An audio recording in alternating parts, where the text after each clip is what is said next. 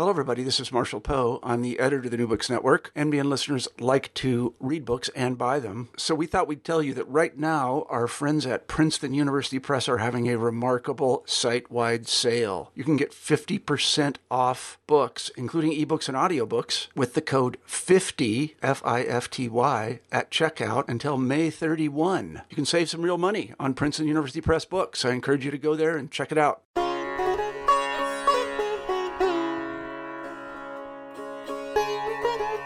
Hello and welcome back to the Hindu Studies channel of New Books Network. I'm your host, Dr. Raj Balkaran. You can find out about my background at rajbalkaran.com. More importantly, I have the pleasure today of speaking with Dr. Borayin Larios, who is assistant professor at the Institute for South Asian, Tibetan, and Buddhist Studies in Vienna.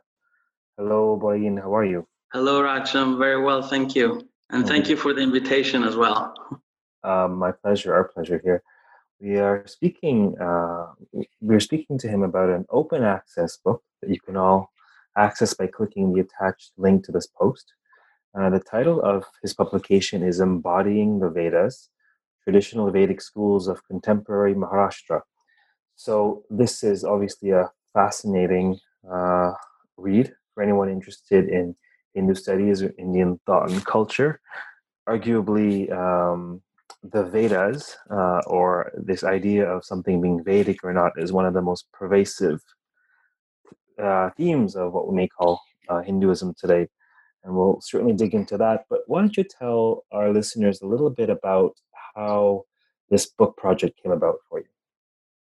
Right. So, um, well, it's it's a project that took quite a while uh, to to see the light of the day. Um, I started actually with my master thesis on uh, one particular Vedic school, um, looking at one particular Vedic school. And the, the reason why I was interested in that is because I came to hear Vedic recitation um, for the first time, sometime in my teens.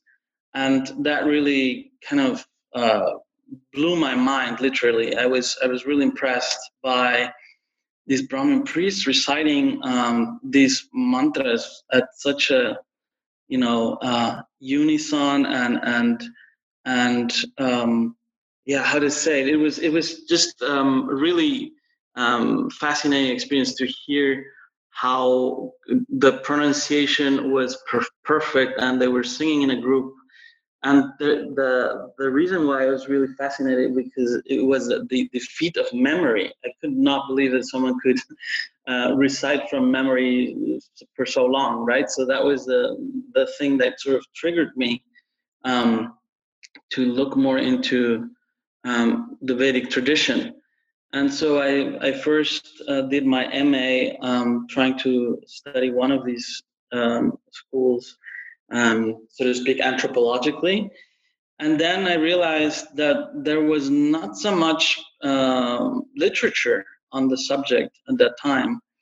Um, so I, I, sort of thought that would be a great dissertation project and decided to um, look deeper into these schools in Maharashtra by expanding the network, so to speak. I had uh, so far looked at one school, um, but I heard that there were many others, so I wanted to also look at these other schools and also see the differences between the different schools. So that was the the main motivation there.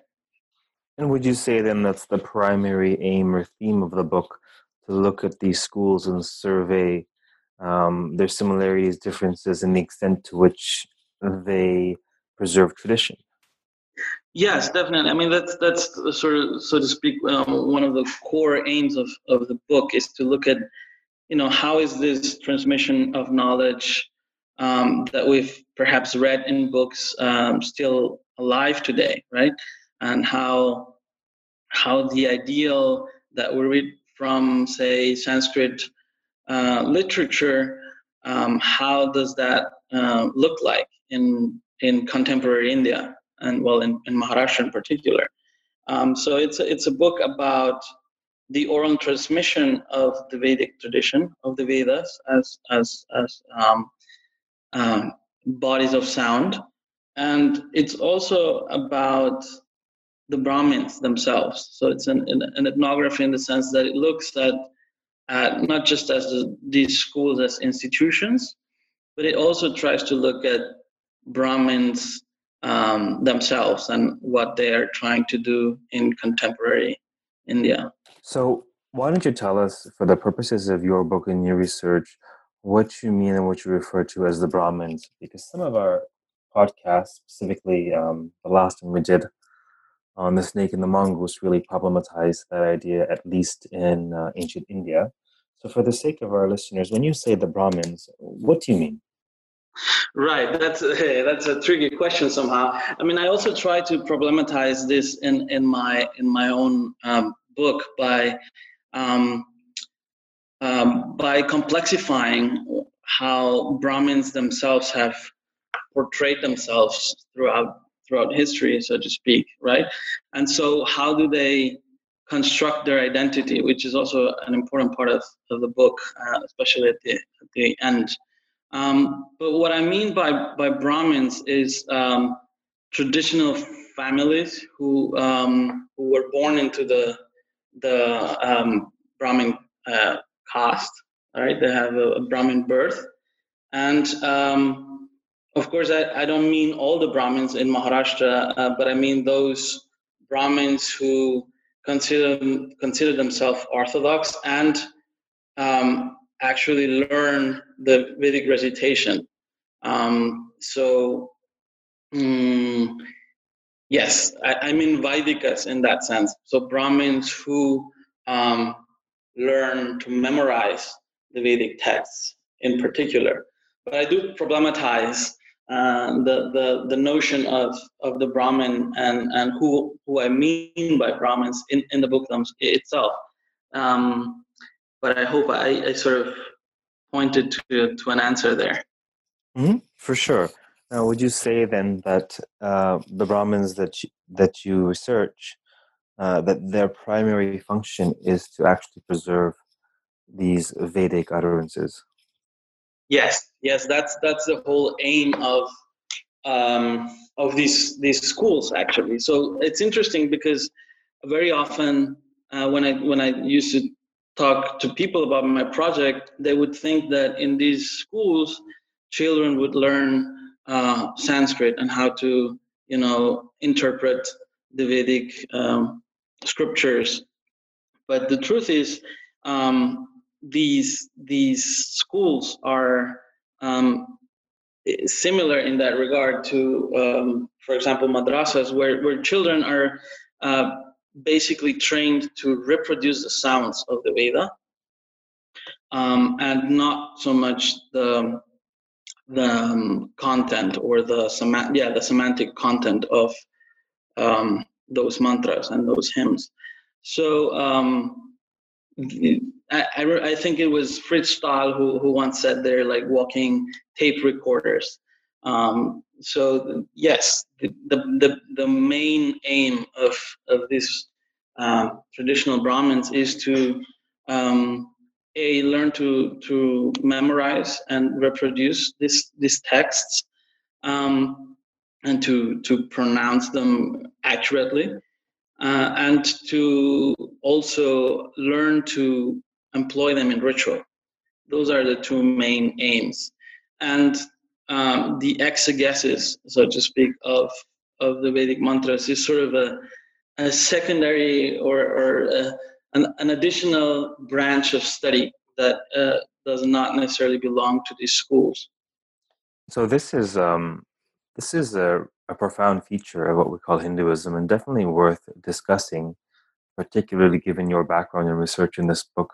Um, as you mentioned, I believe in your introduction, uh, when we refer to Hinduism as the oldest living tradition, really what we mean is Vedic religion.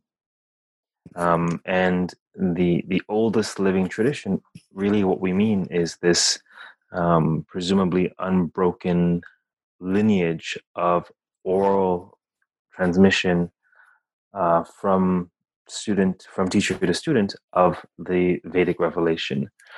You make an important distinction in your book between the Shastrika and the Vaidika, and just so our audience is clear, it's the Shastaka whose job it is to understand the exegesis of what is meant by the utterance. And there's an entire class of, of Brahmins whose sole function it is to preserve the precise utterance for the sake of um, ritual effect.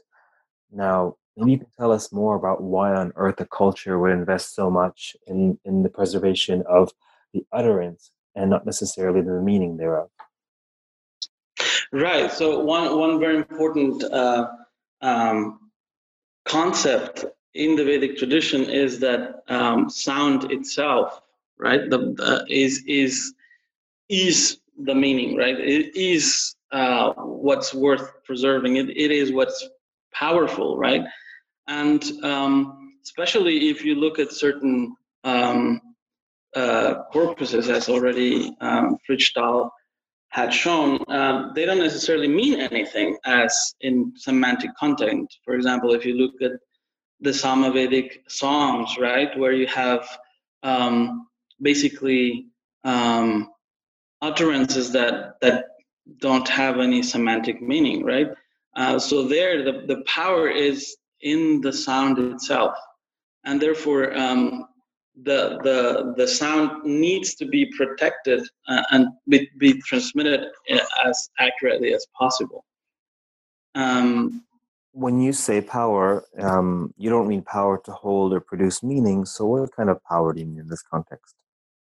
Well, um, it's it's a, it's a rather complex notion, but um, the first the first thing is is this Vedic recitation, right? Um, is is meant to preserve the order of the universe, right? And so um, with with this um, with the ritual and the recitation of these mantras, basically the whole universe is um, being preserved from uh, allowing the sun to rise to the rain to fall and so on and so forth. So it's it's a, a kind of a participation in this cosmic um, um, cycle, right? And and for Brahmins, it's part of their their um, they're paying their their depth uh, their their, uh, their runa, their uh, depth to uh, the ancestors um, and and to uh, keeping on this universe functioning basically.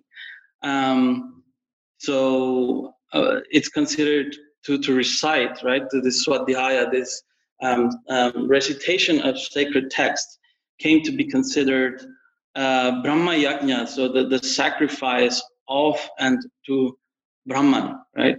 And um, yeah, so there's there's also um, for those of you who are, who are more interested in, in the topic, there's there's a, a French uh, scholar, uh, Charles Malamoud, who, who wrote this uh, book, "Cooking Cooking the World" or "Cooking the Universe," um, where he where he explains how Swadhyaya, this this uh, recitation, um, is is part of of uh, the the balance uh, of the universe, basically.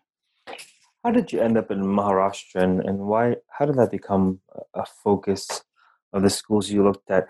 Um, incidentally, I I was there in 2012 for Sanskrit training um, at the American Institute of Indian Studies in Pune. So I am somewhat familiar with the lay of the land there. But tell us, why Maharashtra?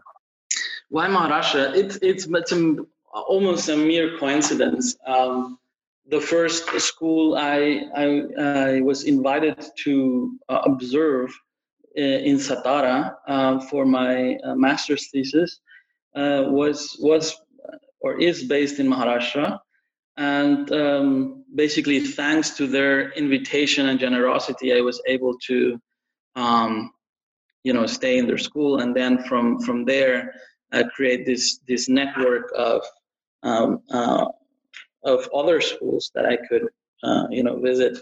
So um, it, it was almost coincident, coincidental. And then I also, I also, you know, saw that there was not so much um, work being done on Maharashtra uh, in terms of the Vedic tradition. So it was, a, it was um, a win-win situation in the sense that uh, had I gone to, for example, Kerala to visit the Nambudiri Brahmins, um, as Staal and others have done, then um, I could have, I could not have compared um, that to to to to the classical, so to speak, uh, works that have um, been written on the subject. Whereas in Maharashtra there was nothing, nothing on Vedic education, at least that I could um, find. So uh, it was kind of virgin territory for me as well.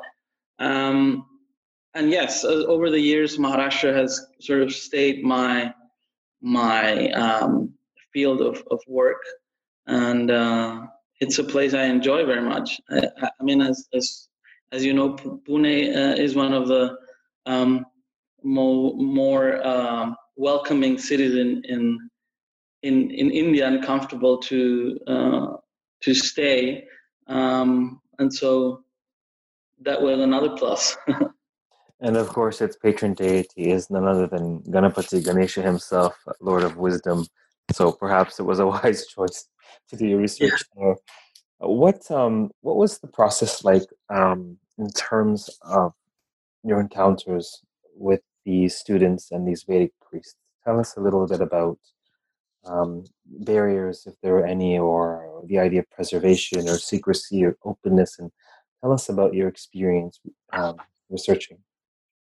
Right. So I have I have a, a part of my of my um, introduction is is um, is sort of so, sort of explaining my experience as um, an ethnographer and a participant in uh, in these schools and how I, on the one hand, uh, received enormous um, generosity and uh, welcoming to these schools, um, but on many other occasions it was a territory difficult to navigate.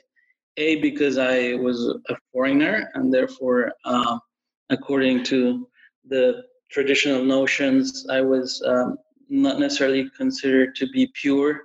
Um, some of these uh, Brahmin schools have very strict rules of uh, uh ritual purity, and therefore, uh, uh, you know, a foreigner or, or just anyone who's not a Brahmin is is considered um, sort of a um, a potential danger, at least in the, ritually speaking, to um, to these schools. So it was not necessarily always easy uh, to to approach the schools or to get access to them. Uh, but on the other hand, there was an enormous um, curiosity and generosity of heart, especially from the students, but also from many teachers. Um, so it was it was uh, really uh, quite an experience for me to live among these children who, you know, frankly speaking, lead completely different lives than uh, we do, right? In the sense of, of like the childhoods that um, that we have in, in, in Western countries or even in say modern India versus the um, the the lifestyle that they lead. Um, it just it was a, it was a humbling experience, and it was also fascinating to to watch. Um, in terms of like communication, it was not always easy because um, you know there was a language barrier. Um, I attempted uh, learning Marathi, but um, I, I, must confess I wasn't very successful, and uh, um, so I, I, communication usually happened uh, either in in Hindi or English, or a mix thereof. Uh, sometimes in in Sanskrit um, uh, for for those uh, children or teachers who, who actually spoke Sanskrit. Um, but it but um, it was it was challenging, um, you know, to to have that those conversations sometimes. Um, so in, in many cases, I had to rely on um, a translator uh, uh, who could, could, who could help me out. Um, but many times I was just also not necessarily conducting interviews, but just sitting in the classes, observing, um, you know, the daily schedule, observing their uh, the relationship basically between student and, and teacher and I got a lot. I learned a lot just from from sitting around and, and observing. Um, so yes, I guess that that would be an answer. So there's uh, a lot of interesting themes there. Um, I'll ask you a couple of questions, and then you can answer. Um, uh, uh, you, you you can tackle them as you wish. Well, first, a comment. It seems that perhaps you were met with the hospitality that is accorded to a guest, that is proper to a guest in uh, traditional Indian culture. Um, one of the dictums being that the guest, much like the mother and the father and the guru, is like a deity, uh, a divinity uh, coming into your home. Uh, while you were met with the hospitality accorded to the guest, certainly uh, that's not tantamount to the access accorded to an, an initiate. This idea of uh, purity and pollution and access. Um, one question that comes to mind is certainly as an outsider, uh, a foreigner, so to speak, you wouldn't have the uh, requisite ritual purity in the eyes of of this tradition. Now, is that to say that all Brahmins would have the, the purity to access the these teachings? Um, no, I, I, guess I mean it depends on what level, right? So there there are different like ritual purity uh, is is is um, of course always context dependent and and there are always sorts of uh, sort of ways of negotiating that um, but just to give you an example right um, uh, with food which is which is usually one of the ways in which in which you uh, get to learn about ritual purity. So in many of these schools um, when i was visiting there i was um, offered food, um, you know, and um, I would either be served first and kind of an, in an isolated place, or I would sometimes be served with the students, um, with the Brahmin students, or sometimes I would be asked to go and have food somewhere else. Um, right? So because food is such a central um, aspect in which you know um, purity and, and hierarchies are, are kind of negotiated. Um, I had very different experiences depending on which school I was, or or even whether other visitors were coming or not. Um, and and to speak about the hospitality, yes, totally, I agree. I mean, that was certainly one one part of like being welcomed and and and you know atithi devo bhava so that you know the the guest is like uh, god um, but on the other hand if if if i try to stay longer or just be part of their daily life their daily schedule then of course um, other things came up right? So for example where would i sleep? Where would i um, you know um, uh, take a shower, things like that, right? Um, so so it was it was interesting on that level because I learned a lot about you know what does it mean to negotiate that that purity, and and for Brahmins themselves being in in the modern world, so to speak, there are a lot of um, uh, sort there are a lot of um, uh, tensions regarding what is acceptable and what's uh, not acceptable or negotiable. Um, and, and, and there's, there's um, a whole chapter on this as well in the book on ritual purity and, for example, how they should uh, dress uh, or whether they're allowed to have ice cream or not or watch a movie, you know, things like that. So tell us about, um, tell our listeners about the requirements of such a one of an initiate of these children who are born in the modern world but are also in a very very different uh, space. Tell us about what it takes to be um, a member of this lineal transmission. Well of course the, the first requirement uh, is that you come from a brahmin family right? So not everyone gets to gets to go to to to a vedic school at least the, the schools excuse me that i sur- uh, surveyed except for one, and maybe we can talk about it later. But um, so the first rule is to, to come from from a Brahmin family back from a Brahmin background. Um, ideally, uh, you should go to learn uh, your own Veda. So each each um, Brahmin family is born into a particular um, Veda and a particular branch of the Veda, so a Shaka.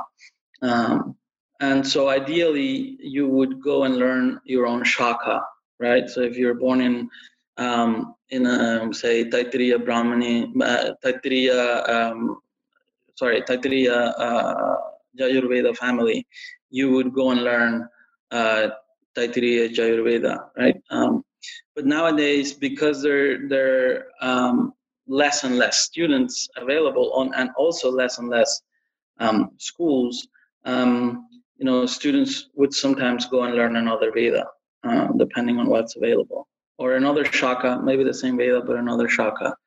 Um, so um, there's there's flexibility around that. Um, but then, so the but then the the other major requirement is of course the uh, Upanayana, which is the um, initiation ceremony uh, or the threat, sacred threat in investiture, uh, which basically is a ritual that um, traditionally was meant um, for Brahmins to uh, start their education. It was their uh, initiation into the Veda, right? So it was when they first heard the Gayatri mantra uh, whispered into um, their ear, and then they could basically start to to learn the, the Vedic canon from that moment onwards. So that is that is still a very important component um, of of uh, Brahmins who want to study there. They they need to have had their sacred thread uh, ceremony uh, performed and sometimes they, they do that even uh, you know at the school if they're sent there um, young and and or too young and have not yet had the, the ceremony sometimes the schools themselves uh, perform it um, for them for the families and then uh, the other requirement is is basically to live with um, the teacher uh, in the school uh, and uh, dedicating your your life, basically, or at least a period of your life to learning the Vedas. Um, and that, that, of course, varies uh, according to um, different factors, but um, perhaps the most important would be your own capability of mem- uh, how good your memory is, basically, and how fast can you learn. Um, uh, and be the curriculum of, of your school.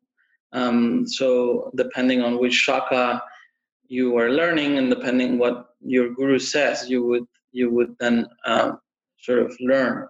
The the I would say the minimum requirement would be to learn the samhita.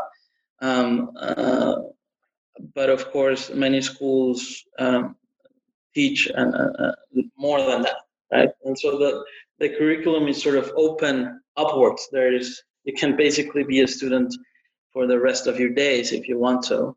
Um, but but um, there are also sort of minimal requirements to um, at least get the title of Vedamurti, which is the, the title given in Maharashtra for one who, uh, commonly given in Maharashtra for one who, who finishes basically the, the, the Shaka training or, or the basic uh, corpus uh, of recitation.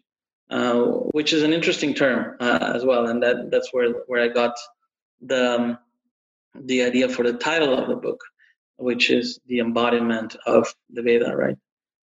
So, how long would a student, uh, on average, typically take to attain uh, this level of mastery of Veda Murti? Well, um, it's hard to tell. I mean, I have I have a few figures in the book, uh, depending on the shaka and the curriculum. I would say, on average, if if they actually complete the the curriculum, is about um, between I would say seven and twelve years. Um, but of course, as I said, you can you can uh, prolong that, uh, and and a lot also um, uh, stop before. So there are different reasons for for interrupting one's studies, but usually um, it is it is uh, an economic one. So it's it's often tied to as soon as they can make money, they they're taken out of the school, or, or they themselves want to um, start earning money and, and give up their studies. So it has also led to. And so, and so, for such a one that makes it to the um, Vedamurti status, what is the fate of such a one? Um, do they then go on to professionally um, perform rituals? Right. So there, there are different career options, so to speak, after one finishes one's basic training. Um, so one very uh, um, say beloved career option is um, become an astrologer, a Jyotishi, which is sort of sort of like a combination of um, a priest and um, an astrologer. So, so they, they sort of they're trained as well to determine when is the right time to perform a ritual, and then they become family priests. Basically, they perform the different samskaras, the different uh, um, uh, rites of passage for, for families, or um, other ceremonies such as such as uh, inaugurating a house or or the laying of brick for, for the first building and so on and so forth. So they become um, private priests. That's that's one option. Um, the other option is to become a temple uh, priest, which is which is another um, option. Then the, another one would be um, to to become a teacher yourself and, and establish a school. Um, and and many also just after their their school uh, their their studies at, at the school they they decide to go completely different ways and, and like try to get a job say in uh, I don't know uh, an IT firm right even though they have not necessarily had the training to do that but they would you know do uh, an, an additional year of study in say uh, business management or whatnot, and then and start a completely different career. Um, but yeah, the, the, I would say the most common would be to um, become a house priest. Uh, yeah. One quick question regarding regarding these priests to become uh, jyotishis, as you say, uh, astrologers. Um, we mean um, electional astrology, muhurta. So they use their their astrological training to elect the right time for rituals, correct? Or do you also mean that they do jataka in terms of, well, this is your life, this is your destiny type thing? Well, they might do both depending on their inclination.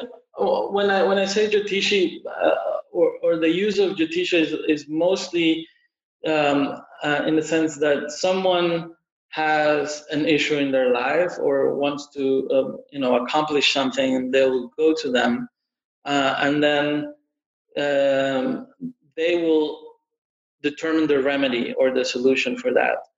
So for example they'll say okay you need to um, um, perform this and this um, practice um, for example i don't know recite this particular mantra and abstain for this for, from this particular food item and perhaps I don't know uh, sexual intercourse on this and this day because this particular planet is you know uh, troubling you or something, right? So that's that's uh, or or you should perform a yajna uh, in, for a particular deity, right? So they would they would sort of suggest different options and and also depending on the means of the person uh, in order to to obtain the, the, the, desired result. Would you say that um, would you say that such priests or priests in training would you say that they are fairly sheltered from modern culture or that they have a dual citizenship and they sort of have this outer worldly side and this other inner Vedic training side? Um, I'd say it's both in a way, right? So there's always an effort. If you read the book, there's there's there's a conscious effort, especially from the teachers, to shield students from from distractions from from the outer world uh, and from modernity in particular. Um, so, for example, they will not uh, allow them to go out of the school and interact with other um, people unless it's it's work related or studies related. Um, they will um, try to minimize, for example, uh, media consumption such as uh, movies or uh, for those uh, who have access to the internet, basically, you know, to minimize the use of, of technology to, to access um, potentially distracting uh, media and so on and so forth. And on the other hand, they also try to um, be relevant citizens of, of India, and most of them are really aware of the difficulty of, of negotiating, uh, you know, being in the world, uh, in this modern world, and at the same time sort of preserving their ancient knowledge. And so it's, it's a tension uh, that's always there. Um, but in, in the case of technology, on the one hand, they will try, for example, to minimize uh, the students from watching TV or you know streaming YouTube or whatever.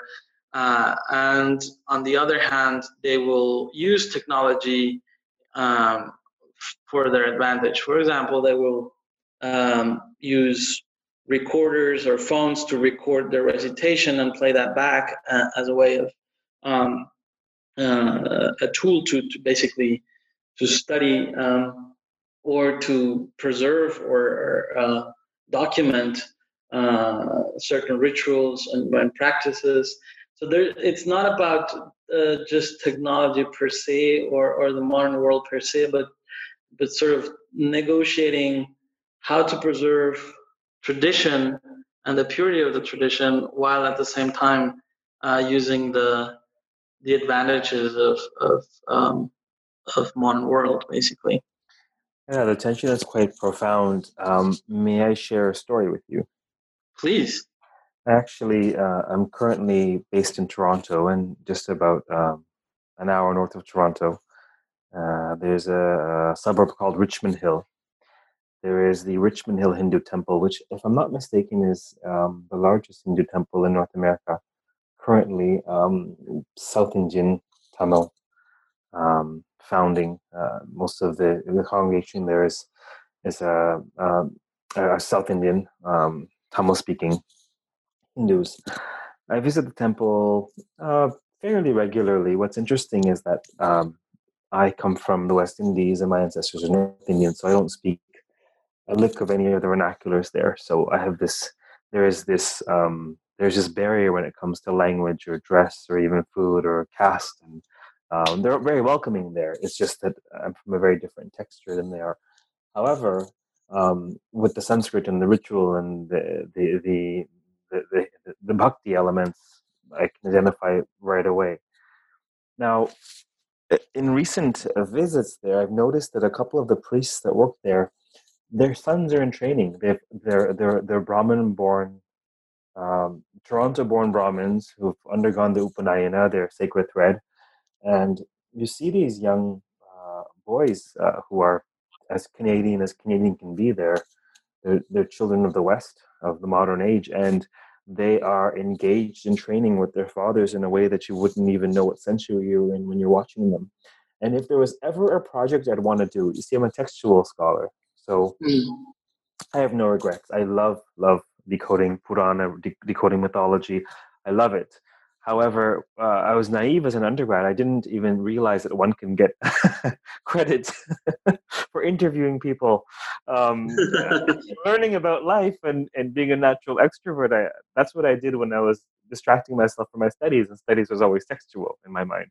It never mm. never occurred to me that ethnography, that that that, that uh, conversation could be a medium for, for, scholarship. At that point, I have no regrets. But if I was to do a an ethnographic project, I would I would interview the young men at the Richmond Hill Hindu Temple and and sort of uh, dig into what must be a, um, I don't know. I don't want to impose my my my categories on what their experience, but I imagine it would be a dual citizenship, and maybe at times um, maybe even jarring going from one milieu to the next because they're also enrolled in, in public school in Toronto by day.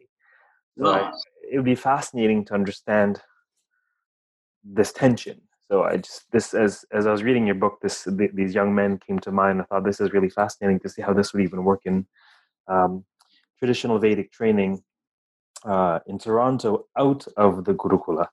Now, mm. for our listeners, thank you for indulging the story. For our listeners, why don't you tell them a little bit about uh, this idea of the Gurukula and very specifically a very, very important concept um, the uh, Guru Shishya Sambandha. So, the, the uh, I guess you'd say the teacher disciple relationship.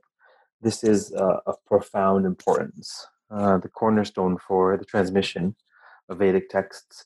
Um, and I think it, uh, I think it is something that's worth um, worth unpacking for our listeners. Yes, yes, uh, indeed, it's it's one of the the the, the I would say one of the most important uh, chapters in the book on how basically a, a student becomes a, a, a teacher, right? Um, by by uh, learning to embody um, the Veda in a way that basically is is mirroring the teacher, right? So the the um, the Gurukula, the word Gurukula actually means the the guru's uh, house or the guru's household or entourage, and um, so the the transmission of of the Veda happened uh, since time immemorial, basically um, through this transmission between father and son. This was the, the traditional way was um, you know father and son. If, if we look at if we take uh, the the um, the the scriptures for for um, as as historical documents in a, in a way, right?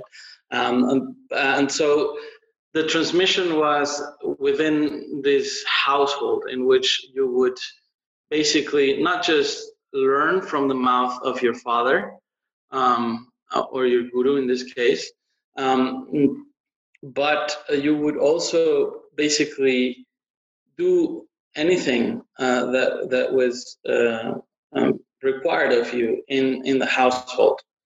Um, so it was not just about learning uh, the the text, right? It was learning how to be, you know, a, Brahmin, a Brahmina Vaidika, which included I don't know, you know, fetching water or feeding the cows or learning how to um, talk to people.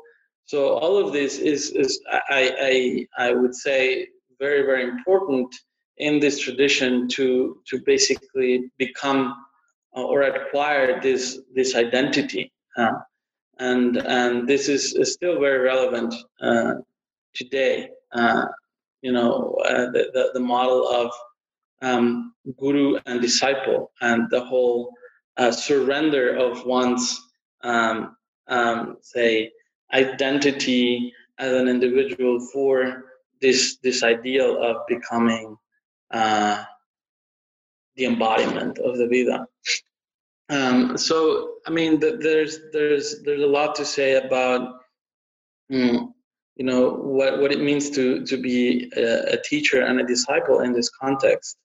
Um, but but I would say that that it is definitely at the core of um, of this of this transmission, right? The the um, the whole Vedic mantras and the whole mm, recitation lies in in this particular um, relationship, and it's a it's a very intimate uh, um, pedagogical um, uh, model, so to speak, in which you basically become uh, your teacher that's that's the whole aim to become uh, your your guru uh, and and before before that happens it, it, there's a complete surrender to um, to that person.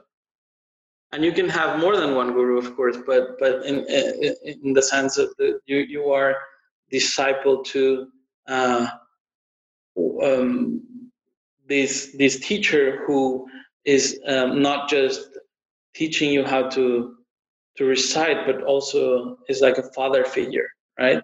He is um, uh, your model, basically, uh, to be to to to emulate. So, is it the disciples' prerogative to emulate the guru, become the guru as you speak, insofar as the guru is uh, Veda Murti? is that the idea that that that, that the student's job is to um, emulate the teacher who, um, insofar as teacher embodies the Vedas, or is it beyond that? Yes, I mean, I, I guess that's that's the because the guru is seen as basically the accomplishment of and the embodiment, or say, a walking uh, um, entity uh, of of these scriptures, of this knowledge, right? Um, but it goes beyond just being uh, the Vedas as a text, um, but also as um, a way of life. So there, there's a lot about the, the discourse is a lot about the, way, the Vedic way of life. To become a Vedika is therefore not just um, to know to perfectly reproduce the text, but also to behave and to act like a, a ideal Brahmana, right? And and uh, so that that of course implies um, many things beyond being able to um, you know be be a very excellent reciter or um, a, a, a, virtuoso in in in ritual, right? Um, so it goes it goes beyond that for sure. Uh, that definitely resonates. Uh, I think of the the guru shishya relationship as not only the riverbed for the the transmission of um, of whatever in this case the, the Vedas, um, but also that it's a transmission of a way of being, uh, of a way of, of being in the world, of a way of relating to others. Um, an important thing that you note is that there are certain observances and a certain standard of ethical conduct that the student is expected to adhere to. Um,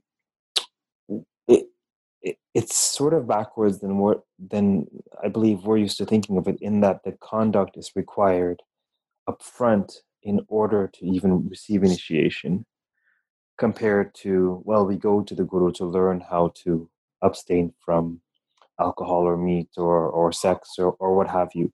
Um, have you come across this this notion of um, sort of the yamas and niyamas to use the yoga terminology or, or, have you come across tensions in terms of what's expected of the students in order to receive initiation? Oh definitely. I mean it's not so much about uh, uh, necessarily in order to receive initiation but more like once you've had initiation basically you have to you have to raise uh, the bar to and to meet the standard right? Um, and so there, there are a lot of uh, we were talking about ritual purity before and of course that relates to um, the yamas and the yamas if you will uh, which which are uh, you know there's a long tradition uh, of dharma shastra and so in the in the in the in the dharma shastra texts there is always a longer chapter on how the the vedic uh, student the brahmacharin should uh, um, behave and how how you know also how he should behave in uh, in relation to to his teacher. So all of this is is has a long history of of, of um, encodedness, or or it has been encoded in in in this text uh, from you know from the time of the of the um, Dharma Sutras basically and the Dharma Shastric texts. And and the question is how do they negotiate that in in in modern India, right? So there there are many ideals or many rules, if you will, that are um, stated in in the Dharma Shastric texts um, that are followed in these schools, but some of them, you know, have started to change as well. just to give you an example, uh, in most Dharma Shastric texts, uh, it is written that the brahmachari, the student, should um, sleep on the floor, right? No mattress, no, just on the bare floor. And um, and so in some schools, in one particular school um, that I visited, I saw that there were bunk beds in in the in the in that school, and um, so I inquired, and and the the teacher um, that I asked the question to he was he was a little embarrassed, you know, he, he because he um, he knew perhaps that this was sort of the expected from the tradition, but that they had, you know, basically accommodated that. And, and he basically said, oh, we didn't have the power to decide. The, the sponsor, right, the, the person who had sponsored the school decided to donate beds for the kids. And, and of course, the, the, the donor didn't know that that um, students were supposed to, to sleep on the bare floor and um, therefore they were sleeping now in bunk beds. And this just this is just a perhaps a paradigmatic example of of how things are sometimes you know tolerated and certain changes that are clearly you know not to be uh, not not meant to be in in in the classical text, but but are not necessarily followed anymore, or or sort of um, sometimes found ways in, in which in which to uh, sort of uh, circumvent that um, that rule. So this leads to another question that I had uh, that I wanted you to comment on. Um, you touch on it in your conclusion. In your experience in your research, to what extent do you encounter preservation of tradition versus innovation of tradition? Right. So um, chapter six in, in my in my book is is fully dedicated to this to discussing uh, uh, you know modernity and uh, tradition and innovation. And I've I've argued that um, you know the, this tension between um, trying to preserve the Vedas uh, is certainly one aspect of continuity. You know the, the the the tradition is being kept alive in in as far as the actual text is preserved as it has been preserved for many many centuries and uh, i would say innovation there there are many ways in which one could look at innovation mostly um, in relation to uh, vernacular forms of hinduism right so how how are these brahmins as vedikas so to speak um, embedded in in this larger context of um, uh, Hinduism, right? So there's a lot of um, um, particularities, right? Uh, and, and, there's a particular flavor to um, the the Hinduism in which these schools are embedded. So there's the whole uh, context of say um, Maharashtrian Bhakti, or uh, as we were we were saying, the the actual uh, um, technology that that it comes with with with uh, modernity, Facebook and and whatnot. So there you can you can say that certain parts of the tradition are certainly um, or continue to be continue to be transmitted in the in the traditional way or orally, even though uh, also texts have uh, um, now being introduced or or recordings, as I was mentioning earlier. But but the result, so to speak, is still to, or the aim is still to memorize this vast body of um, sound and to be able to reproduce that um, flawlessly. Um, however, there, there are many uh, ways in which in which uh, innovations um, are being done. For example, um, there is one of one of the the chap uh, sub chapters in in in, in um, chapter six looks at how a traditional a Shrauta Yajna, which is this very old form of um, uh, Vedic ritual, fire Vedic ritual, um, is sort of uh, performed in contemporary India, and how, how that's really interesting because this particular ritual was a Rajasuya, and the Rajasuya is basically the um, um, the consecration uh, consecration ritual for for a king. Right? There are no kings in India anymore. So how do they how do they uh, justify that, and how do they perform that?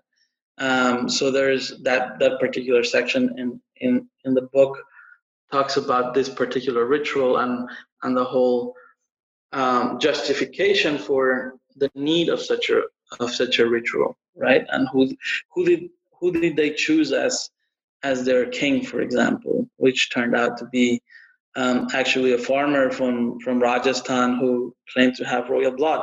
Uh, or sorry, not Rajasthan, but Madhya Pradesh, I believe. Um, anyway, so the point is um, how how the how the certain rituals continue to be performed um, in today's India, right? Um, and, and and the tensions that arise from that. Uh, I think I think that's that's one of the uh, things that fascinates me the most about this this subject is um, the relationship between trying to preserve a particular tradition and what that means with with this ideal of of a Brahmin, right? The ideal Brahmin versus um, negotiating all the um, changes and challenges that that uh, one confronts in the modern world, right?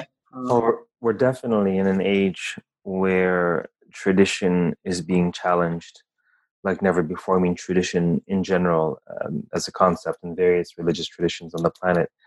Um, and it'll be interesting to see how something as as ancient and as perhaps faithful as Vedic transmission, Vedic recitation, it'll be interesting to see how it fares over the next century or so.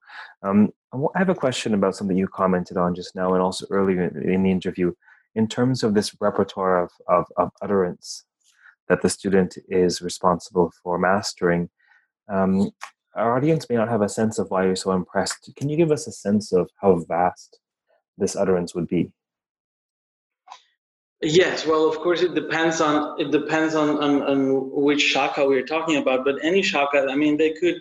Um, just to give you an example, um, there is a, a, particular ritual in which the whole corpus of one particular shaka is recited, or a particular the the, the core of that corpus is recited, and um, I was able to witness um, such a recitation of the full uh, uh, of the full shaka, basically, um, and that that takes typically a week of um, almost uninterrupted recitation.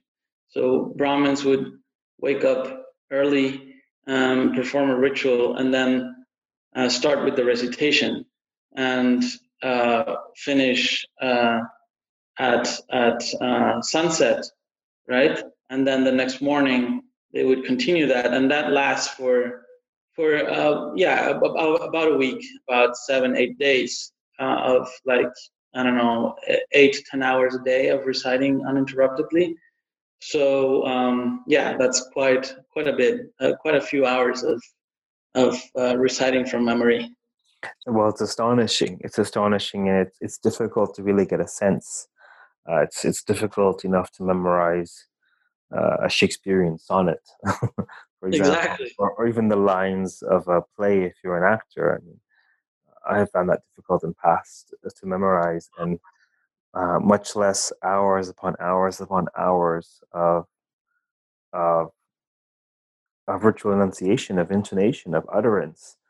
Uh, I'm not sure if it it's easier or more difficult. Um, uh, the fact that that that you're not cognizing what you're uttering this is you as if a songbird learning a sophisticated piece. It's just it's just sound. It's sound and, and energy and vibration. I don't know if it would be easier or harder, uh, more difficult to not know what you're saying, but nevertheless, um, you can only imagine memorizing hours upon hours upon hours of anything with precise pitch. It's it's staggering, and unless someone actually has a taste of it, they they they they would not understand why you were so awestruck that you were pulled to study this uh, for two degrees now. So, is there anything that um, uh, let's end with with a, a, general question in terms of did anything really surprise you about your research? Did anything strike you? Did did you encounter something that you really didn't expect that you want to share with us? Hmm, that's a good question. Let me think about that. Well, I guess one of the things that really fascinated me um, um, was the, the example of the Veda Mandir, which is a temple in Nasik, in, in, in a town in, in Maharashtra. And there is a temple there uh, dedicated to the Veda. It's called Veda Mandir. And there, the Veda is represented as a huge um, um, sculpture of uh, a book um, bound in, in a Western style. Um, so that like a book, the books that we know uh, in the West, um, and and it's made of of marble. It's huge, and it has uh, the letters. Uh, it, has engraved in Devanagari um, one one uh, uh, one verse from the Rig Veda and the Gayatri mantra, um, and and um, you know it's being worshipped as Bhagavan Ved. It's a form of God, and so that that was really surprising to me because until then, you know, I had read Frits Staal where he where he you know writes if if there's one thing the Vedas are not are books, um, and then I you know see this temple where I see the Vedas being represented as, as a book, right, as a Western bound book. Um, and so that that was something that that that surprised me, and so um, I've been also working a little bit uh, uh, on that uh, for for this book, but uh, perhaps also um, for a, for a future article, I'm, I'm, I'm might be working on that a little more. Um, yeah, that's just one example. But but uh, to be to be honest, I was I was awestruck every day uh, during my my field work uh, for this book. So uh, sounds yeah. like sounds like quite the journey. So in addition to this this uh, this bound uh, Vedas Murti at this temple, um, is what is the what is your current project? What are you researching at the moment? Um, yes, well, I've actually moved uh, uh, away, so to speak, from the Vedic tradition uh, in the last few years and I've done a, a couple of different things. And I'm, I'm, currently working on popular urban religion, and I'm particularly interested in the little shrines uh, that we see uh, on the street, wayside shrines. And so I've, um, I've written, uh, I've, I've put together a, a, an edited volume, a special issue with, with a colleague of mine, Raphael Voix, in, in Paris. And um, I'm looking forward to actually writing um, my second book on, um, so to speak, street religion, quote unquote, um, in a particular neighborhood in Pune.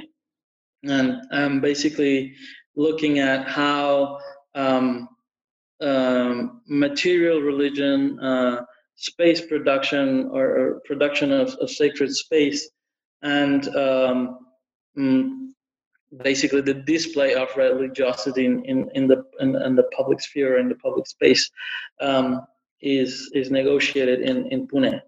That's my my current project, or one of my current projects. Yes. So you've gone from these ancient, esoteric, traditional utterances to the modern streets of Pune. This is quite exactly. this is quite quite the diversity of scholarship. Um, so that's great. I believe we have taken um, more than enough of your time for one day. So I want to thank you for joining us for today's interview. Oh, thank you for the invitation and for giving me a chance to um, revisit my own work. It's been sitting on a shelf for the past two years, basically, and now it, it was a nice, nice way of coming back to it. It's our pleasure. We're always we're always uh, by the time the book is out, we've moved on to the next project. Uh, I, I, I know the feeling well. Um, so uh, once again, for our listeners, we have been speaking with Dr. Borayin Larios, who is assistant professor uh, at the Institute for South Asian, Tibetan, and Buddhist Studies in Vienna. Uh, we've been talking with him about his open access book Embodying the Vedas, Traditional Vedic Schools of Contemporary Maharashtra. Thanks very much. And to our listeners, uh, until next time, keep reading. Take care.